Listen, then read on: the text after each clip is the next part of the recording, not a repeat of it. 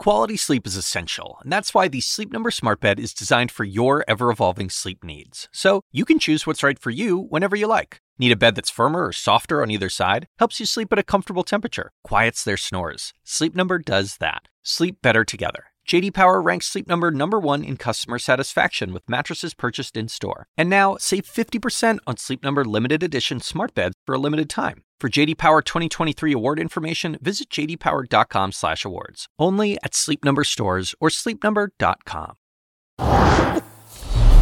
Well, a key witness flips. What will she say under oath? And about the former president of the United States. That's tonight on Laura Coates Live.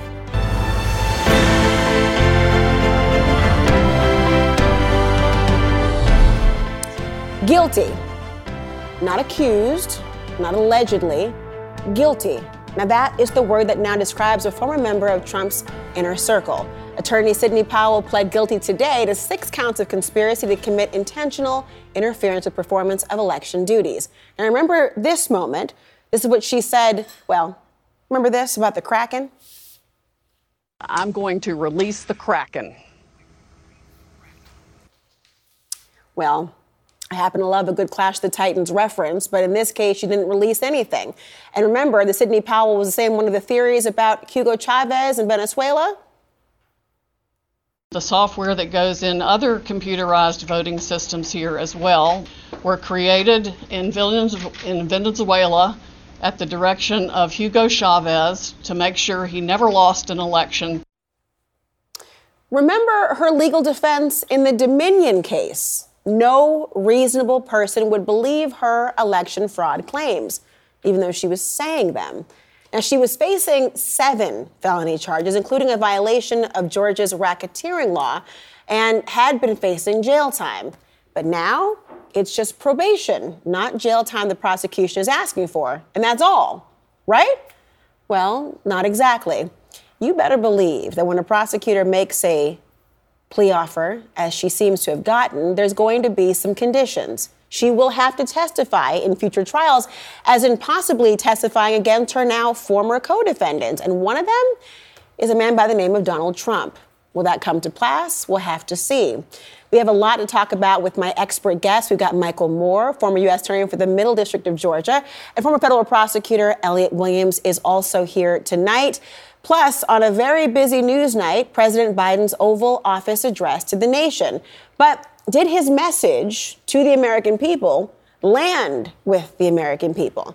Will it come down to the emotion or the numbers?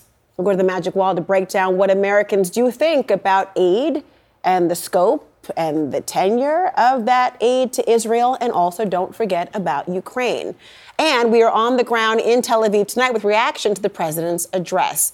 But I want to begin with Sidney Powell's bombshell guilty plea in the Georgia election subversion case. Remind you, a few days before the trial was set to begin, Michael Moore and Elliot Williams are here with me now. I love it when lawyers are on the set. I tell you, it makes me feel all giddy inside, mostly because I have been as you have been, following this case and wondering what would happen here. We are literally on the eve of this trial, a jury selection, talking about it.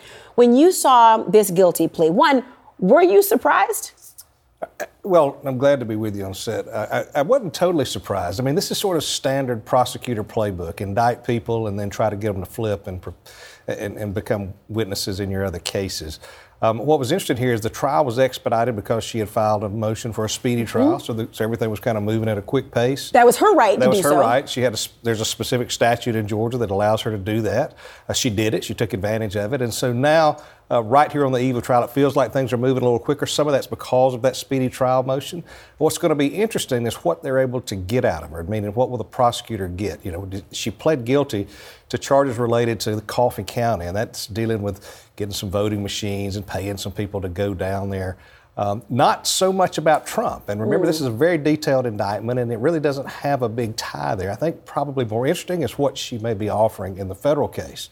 And whether or not for Jack Smith's case, right. not not right. Fani Willis. And whether whether or not there's some conditions in there, she's made some statements. Uh, we don't know yet, uh, but she may have made some statements that will be useful in that prosecution. When you look at it, I mean, the, yeah. the consequences here, and obviously plea offers, you know, they're not intended to be something that no defendant would ever want to take. There's right. got to be a little bit of give and take in order for it to make it work. When you look at this, though, in the end result, probation, not the full seven charges, really the day practically before trial, do you think that this is a single signal that the prosecution's case was stronger or weaker than they thought? Yeah, that, that's an interesting question. I, you know, I think they uh, they're confident that they're getting something out of her. Now, something we all know is that the overwhelming majority of criminal defendants plead guilty in the federal system. Mm-hmm. It's it's it's upwards of ninety percent. I'm sure in the state of Georgia, it's roughly the same. Now, Which, by the way, yeah. is sometimes indicative of what we talk about in injustice in this country. That the cost benefit analysis to plead as opposed to go through trial is more enticing. Literally sometimes called the trial penalty, yeah. in which people get higher sentences if they go mm-hmm. to trial. So, it, you know, it's wholly unsurprising that she actually did plead guilty. Now, the sentence here, as I think we're all in agreement, is really not that much at all. I mean, I guess they are confident that they're getting something useful out of her, but but you know, like Michael had said, it's hard to know what exactly she's providing. Now, she was present for this sort of bonkers meeting on December 18th, 2020 in the Oval Office between as people in the room called it team crazy yeah. versus team normal. Wait, remind us again about that meeting because yeah. people forget. I mean, there's been so much drinking out of a fire hose, they forget about yes. that. Team crazy versus team normal. So there was, and, and again, this isn't my words. This is mm-hmm. White House attorneys referring to a number of people around former President Trump, team crazy, making this argument to install Sidney Powell as a special investigator, a special prosecutor overseeing all matters of elections that even people in the room thought thought was just made literally no sense. Um, she could testify as to conversations in that room, things that were said to her. Uh, to the president, by the president, and anybody else in there that might be charged with crime. So that's one thing, but beyond that, it's hard to know what right. useful testimony you're going to get out of her. I mean, I, you know the tendency. Whenever mm-hmm. you have, obviously, Donald Trump is in a room. Um, litigiously. It takes a lot of the oxygen out. You think, forget the other 17 co-defendants. What about Trump? And it could be that she is useful with the other 17 co-defendants. Chesebro, maybe not, because he didn't want to even be tried with her. But are, is this an, um, significant for Donald Trump? Because this is now the second person to have pled guilty. Sure not in the case maybe out of mm-hmm. DC as you mentioned, but is this significant to him? It, it is. I mean, it's it's somebody that's described as his inner circle entering a guilty plea in charges that he's connected with.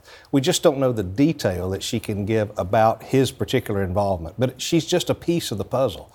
You know, she she's not necessarily the silver bullet in the case, I don't think, but I think she might give some context to sort of the involvement going on. I, you know, I, I really thought the plea itself was a little bit anticlimactic. Mm. I hmm. mean, it's it, it's a misdemeanor. She's pleading to six separate misdemeanors, so it sounds like a six-year sentence. It's not.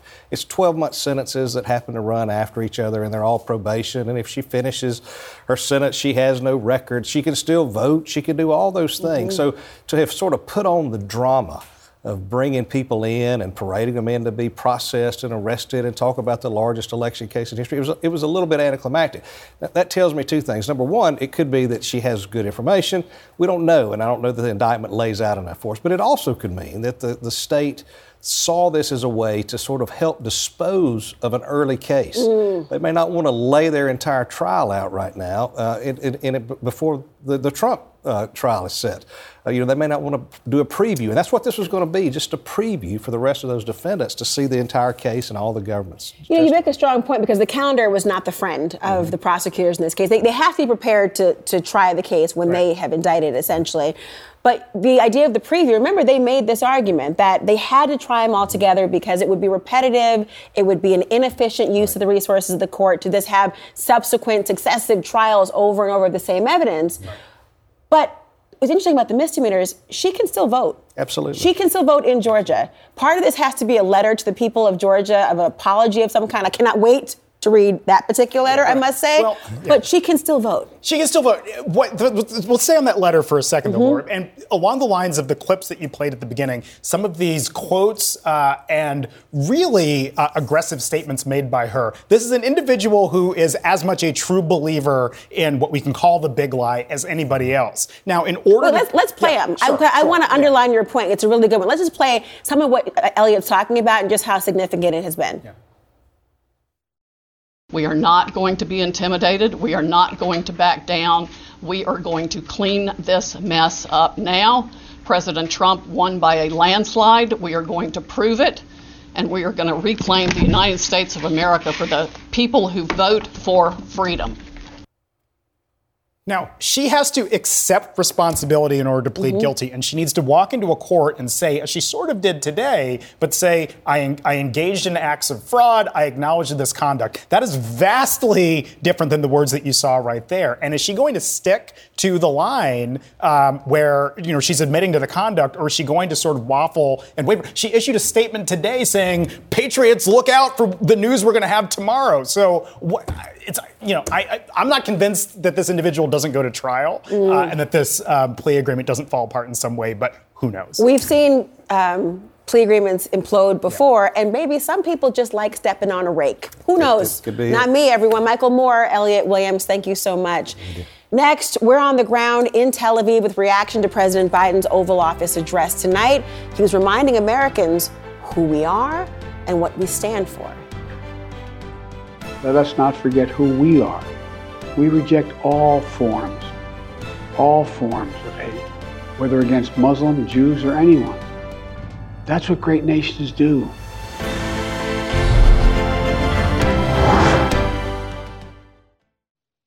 This podcast is supported by Sleep Number.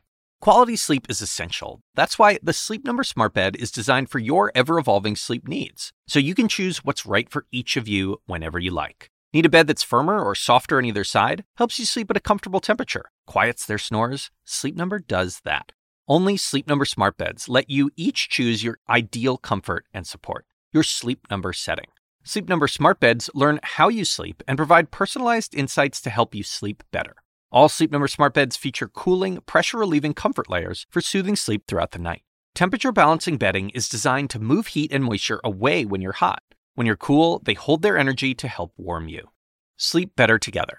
JD Power ranks Sleep Number number 1 in customer satisfaction with mattresses purchased in-store. And now, save 50% on Sleep Number limited edition smart beds for a limited time. For JD Power 2023 award information, visit jdpower.com/awards. Only at Sleep Number stores or sleepnumber.com.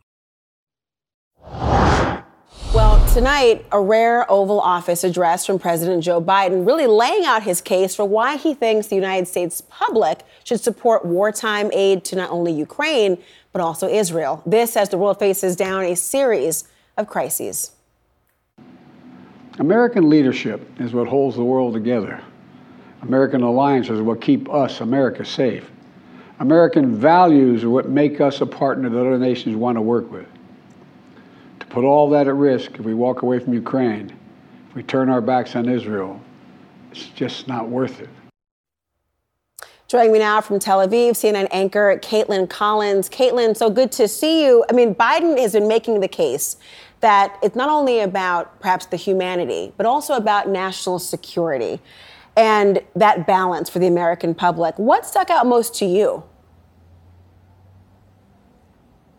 Yeah, he said he didn't really blame people for asking why is the U.S. sending so much money to Ukraine or sending so much money to Israel, but he laid out why he believed that was important, that it's not just about those two respective nations, but how if those battles aren't fought there, if those fights aren't fought for what he says is, you know, democracy versus autocracy, then those battles will happen in the United States or U.S. troops could be involved. And so he was kind of drawing this through line between these two separate wars, both war zones that he has now visited with his trip here to Tel Aviv uh, just yesterday, and was making this argument uh, and equating two very different entities Hamas, of course, the terrorist group in Gaza, and President Vladimir Putin of Russia, saying they both are, are fighting democracy, their neighbors uh, who have these democracies. It was this through line uh, of something that is two very different situations, but he tied them together as the reason he's asking Congress for this major ask uh, in funding for both.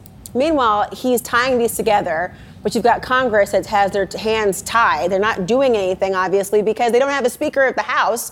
And there's no actual end in sight for that yet. When you hear about President Biden making that pitch, asking for that aid, I mean, is it not only falling on deaf ears, but also hands that cannot do anything about it? Yeah, it's going to a paralyzed Congress tomorrow when he sends this over. I mean, the Senate it seems very clear that they would like to pass this. You've heard from some senators who disagree with funding for Ukraine, but overall, there is a pretty unanimous consensus in the Senate from both Democrats and Republicans. In the House, you know, there's not even consensus within the Republican conference. They can't decide who they want to elect them. They're debating whether or not they should empower the guy who is temporarily in the position, really just as a caretaker, uh, to do it the job through January because Jim Jordan cannot get the votes. And so it really does strike strike you when you listen to President Biden's speech tonight, this rare Oval Office address, only the second time he's addressed the country from there. And then you think about down Pennsylvania Avenue at Capitol Hill. I mean, Republicans are behind closed doors, essentially uh, yelling expletives at one another, blocking each other on Twitter, fighting, and cannot elect a House Speaker. So uh, President Biden says ultimately he does believe that will get resolved this aid will get passed, but it is quite a notable roadblock. Kaitlan Collins, thank you so much. Look, as President Biden is calling for more American aid for Ukraine and also Israel, I want to take a look at just what the U.S. has provided so far. I got CNN's Tom Foreman. He's at the magic wall to break it all down for us tonight. So, Tom, what can you tell us? Well, since Russia invaded Ukraine in early 2022, the U.S. has sent tanks and missiles and artillery and helicopters, drones, missile defense systems, troop transports, radar, loads of infantry weapons and equipment, and so on. In all, more than $75 billion worth of aid has gone to Ukraine from the U.S. And military spending, this part right here, accounts for well over half of that total. That is much, much more than the U.S. sends to any other country, and it absolutely dwarfs American contributions to Israel, which in 2021 was in the typical range of three to four billion dollars. Laura. Wow, that's I mean, just th- seeing the numbers laid out it's really stunning to think about. And that's quite a difference. I mean, mm-hmm. we have recent CNN polling, I think, on what Americans actually think about what you've just described.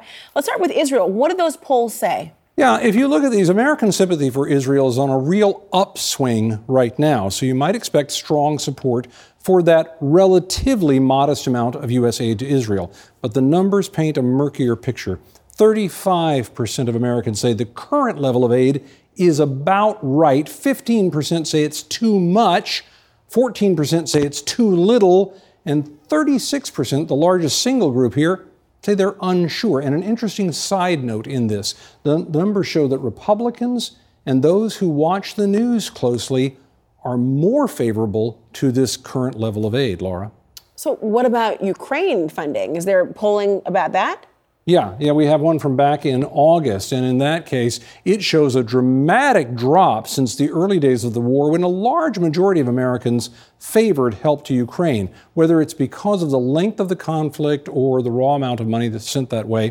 55% of Americans, this number right down here, they are currently saying there should be no additional funding for Ukraine, and 45% say the money should keep flowing. And here, Republicans are saying that's enough spending for Ukraine. They strongly oppose more spending, and Democrats solidly favor more money for the fight against the Russians. So, all of these numbers, put all this together, put together the turmoil up on Capitol Hill. That's what President Biden is up against when he made that speech tonight, and what he'll be up against in coming days. Tom Foreman, thank you for breaking it all down. It was really helpful to see the numbers right there. I appreciate it. Well, President Biden is making a direct plea tonight to the American people, and he is calling aid for Israel and Ukraine. He's calling it an investment. But did he make his case? I'll ask the experts. And later, I'll talk with the uncle of Natalee Holloway just days after her killer confessed.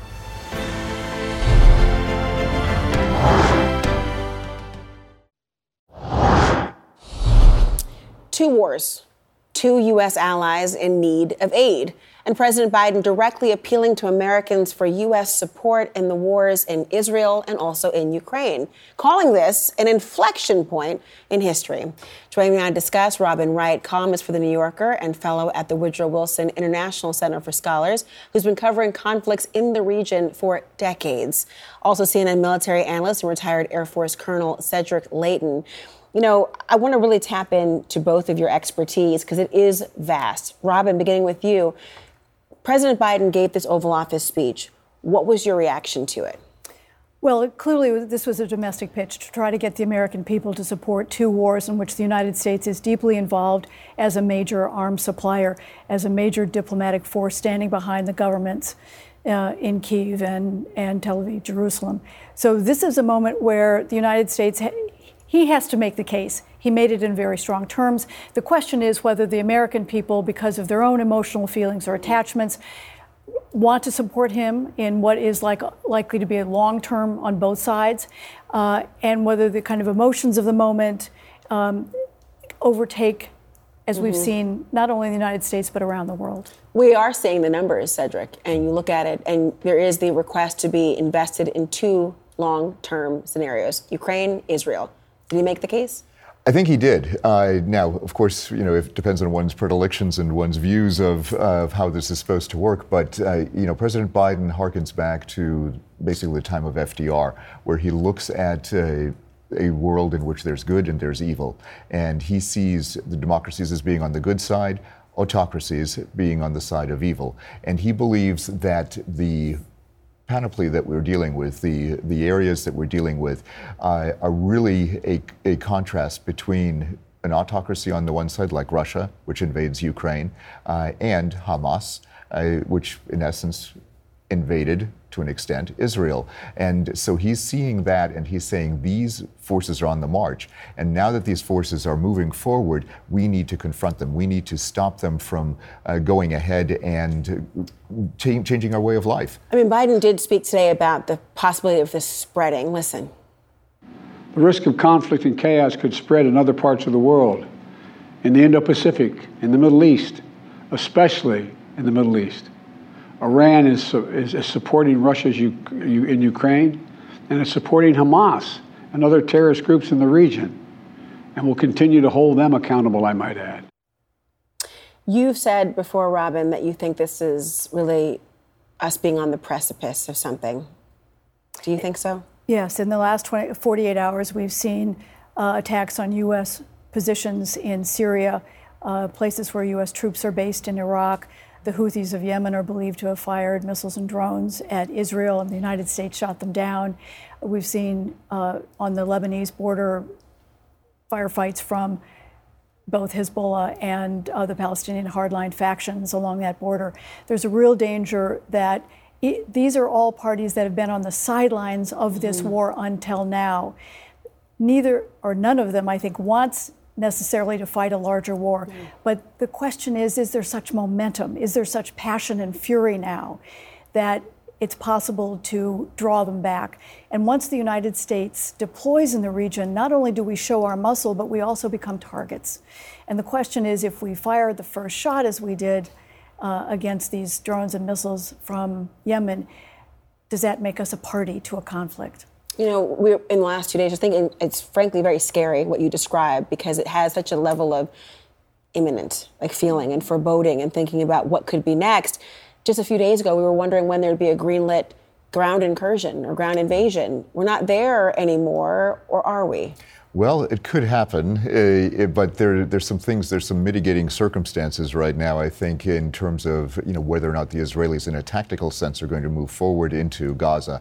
Uh, the problem that they have is, on the one hand, they've got all these forces deployed, you know, 300,000 uh, reservists that they called up, 360,000 actually, and they are you know, are poised to move forward both in, against Gaza and potentially southern Lebanon as well against Hezbollah. But uh, the other part of the problem is humanitarian.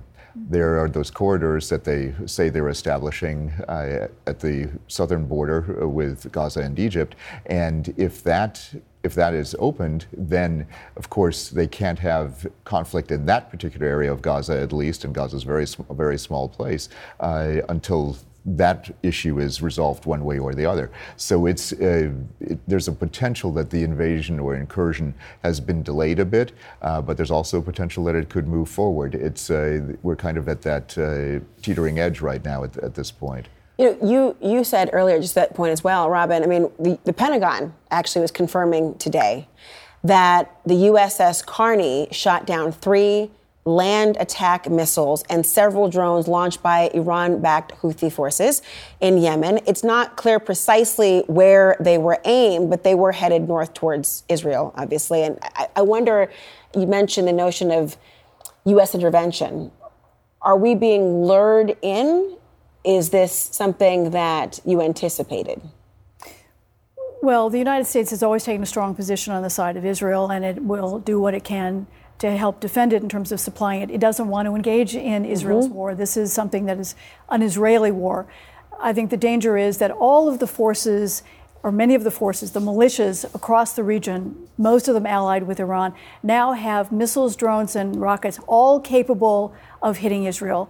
And they have what's known as overmatch, that mm. Israel can't defend against all of them all at the same time if they all unleashed what they have.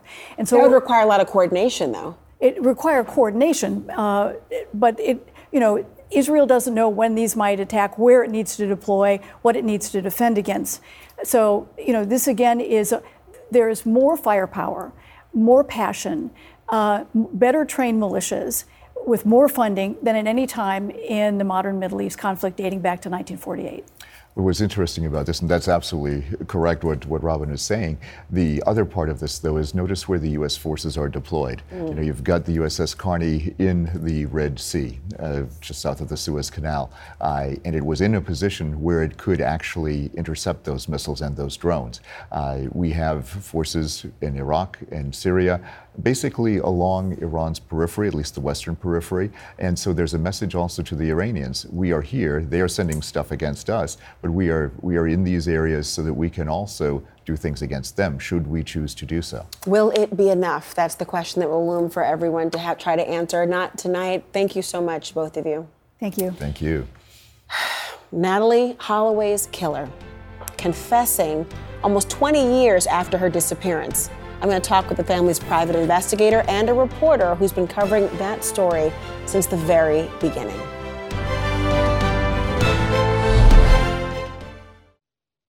The assignment with me, Audie Cornish.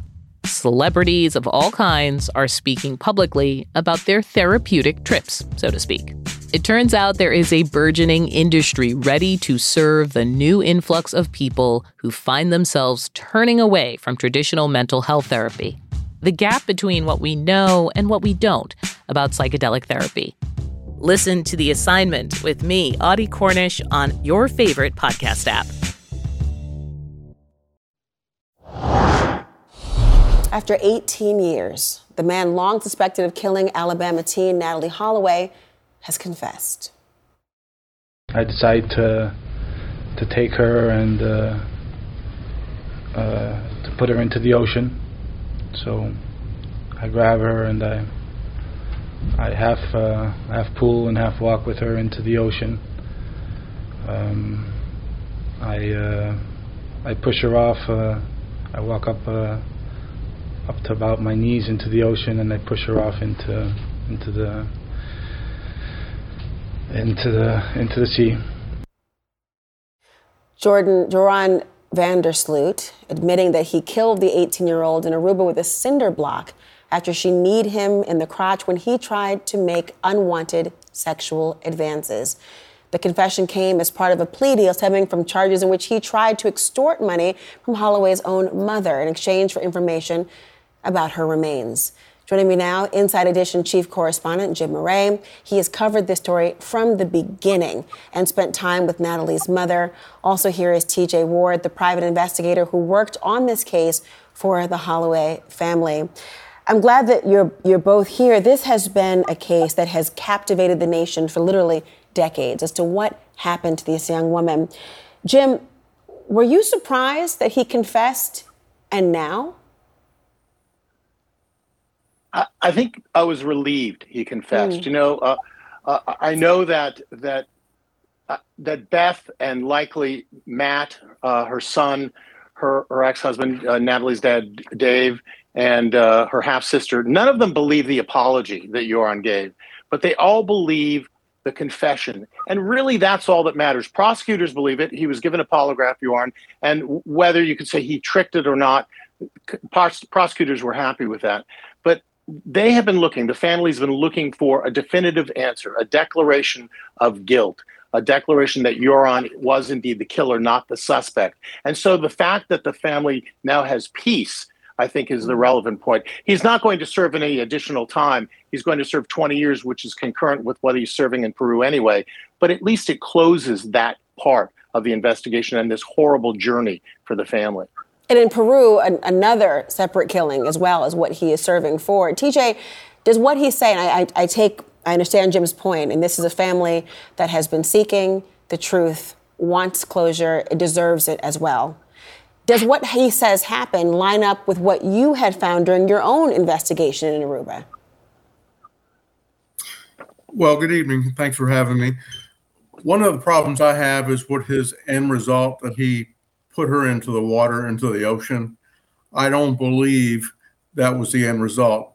Back when Beth and I were both on the island and I was conducting the investigation, I learned, and I Beth had also learned that there was a boat brought in, and I believe that Paulus van der Sloot made that uh, decision to bring a boat in and told Joran to get out of there. That's and the father. He was put in a boat. Yes, Paulus van der Sloot, uh, Joran's father. I believe that Joran, after this happened, called his father and, and told him what happened. And I think his father told him to leave and uh, to just secure her body. And I believe, and also Beth had heard at the same time that Paulus may have brought a boat in and uh, they removed her body. There's no way that he could have pushed her in the ocean because she would have washed back up. And uh, they probably put her in a boat and took her out if, if in fact, that she was in the water and his truth about her being in the ocean is a fact. Jim, you're you're nodding, and of course the father has not been charged in connection yeah. with this in the guilty plea, but you're nodding. It seems that you agree. Yeah, it doesn't make sense when you when you talk about Joran's uh, his statement that he walked in halfway up to his knees and then dumped her and pushed her out. It's not likely that she would have in fact washed away. What's I think important is his acknowledgement that he says I did this, and and he did bring out some facts that we frankly didn't know. We now know, and I think that Beth takes solace in this, that her daughter fought back. She didn't like this man's advances. She fought back, and then she unfortunately paid with her life. But at least we have some more information. And it, you know, it's just a page and a half. This this transcript of his confession, and it's just so haunting. You played a portion. It's very disturbing, but frankly, at least it gives some closure. And and Beth has said very publicly, we can now say he's the killer. He's no longer the suspect, and that gives her some peace. It's an extraordinary point, and just thinking about what Natalee endured, and that this this confession was the result of her fighting back and trying to prevent his unwanted advances and, and this the result tj was there ever a time though that you thought that not that he didn't act alone, but that he was not the killer? Oh, I knew all along he was Ooh. involved at some point.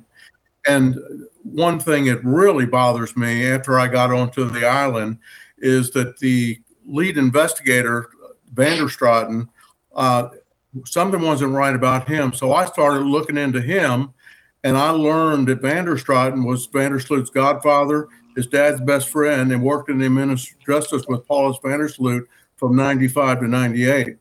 So that was a little disturbing to know that this investigation was not prompt and, and doing wholeheartedly. It's unbelievable to think about that almost 20 years has transpired and now this has happened, that family having closure. We're actually going to speak to a member of Natalee's family next. Thank you both for joining us. This is an unbelievable story, and closure for the family is what is deserved. Thank you both. Thank you. Thank you. Well, Natalee Holloway's uncle, in his first interview since Joran van der Sloot confessed to killing his niece, Natalee.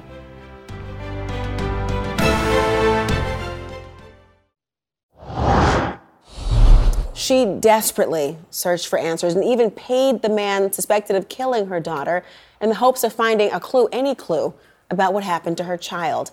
Now, Natalee Holloway's mother has finally learned the truth. I got the answer I've been searching for for the past 18 years. Joran van der Sloot's confession means we have finally reached the end of our never ending nightmare. And for me, reaching the end of the nightmare, being over, is better than closure. Joining me now, Paul Reynolds, Natalee's uncle, the brother of her mother, Beth. I'm glad that you're here, Paul. It's just been a nightmare for your family. I can't even imagine what you have endured. And now, after 18 years, as Beth said, it's finally over. What has that meant to your family knowing what happened to Natalee? Well, Laura, the first thing I'd like to say is how proud I am of my sister mm-hmm. and in all of what she's been through and what she's been able to accomplish. Uh, it, it's it's hard to believe it's been 18 years since Natalee disappeared. Uh, you know, think back to all the amazing people that came to Aruba to help search for Natalee. Uh, people came on vacation. People uh, left their families on vacation to come and, and help search for Natalee. Um, it was so surprising and, and meaningful to me how Natalee captured people's attention. They were all hoping for her safe return. And now today we we have finally have closure as to what happened. Uh, this was a, a never-ending search for my sister to find out what happened to her daughter. When uh, Joran was convicted of killing Stephanie Flores in Peru, Beth traveled to Peru and went to the prison and confronted Joran, really just to let him know she was still looking for answers. And uh, the quest to have him extradited was amazing. She, Beth had so many people supporting her mm-hmm. that to bring him back to the U.S. and face these charges so that she could find out what happened and get to the truth. Unbelievable to think about just the depth of a mother's love for her daughter to just be relentless to try to bring justice and on her daughter's behalf i you have said it so well he has confessed. He has not been charged with her death specifically though. Is the family processing that? Well i think the processing was was a lot of the processing was done leading up to this final event, which occurred uh, this week. This was this was the goal to find out what happened, to have Joran uh, let Beth know what happened. There were so many questions before. There was always the, the slimmest hope that Natalee could still be uh, alive and could be somewhere needing us. Uh, I remember mm-hmm. several years ago, the three girls were found in, uh, I think it was Ohio, that had been held captive in a house for 13 years.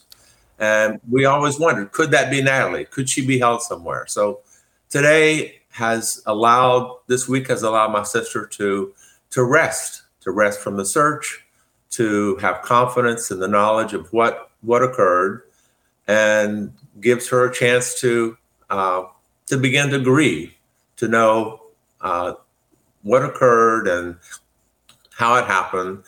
It's clear that Joran is um, um,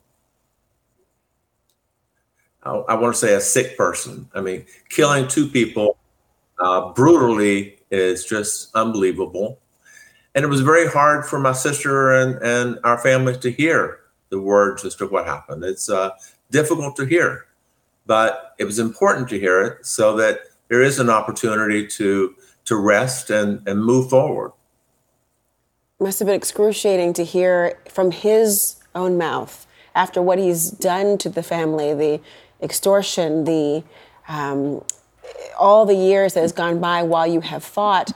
Did you have a, a chance to say anything? And, and if not, what would you say to him tonight? I don't know that he even deserves any words. Mm. He should, he he is no longer the focus. The focus for for Beth, I believe, and for myself is just Natalee and um, and the memories that we have of her. We have uh, let go of Joran, and he's going to go back to Peru and, and serve his sentence there. So he's no longer important to us. Just the knowledge of what happened, and that my sister can now rest. I'm so glad that Beth can now rest in your family, and may this beautiful young woman, Natalee, rest now in peace. Paul Reynolds, thank you so much. All right, thank you for having me. We have more breaking news tonight. The Army private who fled to North Korea in July. Do you remember this story? Running across the border after joining a civilian tour? Well, he has now been charged with desertion. Private Travis King is facing a total of eight charges, including assault of soldiers and solicitation of child pornography. The 23 year old private arrived back in the U.S. earlier this month after being expelled by North Korea. CNN has reached out to the Army for comment. Everyone, thank you for watching. Our coverage continues after this short break. Quality sleep is essential, and that's why the Sleep Number Smart Bed is designed for your ever evolving sleep needs. So you can choose what's right for you whenever you like. Need a bed that's firmer or softer on either side? Helps you sleep at a comfortable temperature, quiets their snores. Sleep Number does that. Sleep better together. JD Power ranks Sleep Number number 1 in customer satisfaction with mattresses purchased in-store. And now, save 50% on Sleep Number limited edition smart beds for a limited time. For JD Power 2023 award information, visit jdpower.com/awards. Only at Sleep Number stores or sleepnumber.com. I'm Dr. Sanjay Gupta, host of the Chasing Life podcast. In honor of our 10th season, we want to hear from you. Leave us a message at 470 396 0832 and tell us how you chase life. It could be used on an upcoming episode.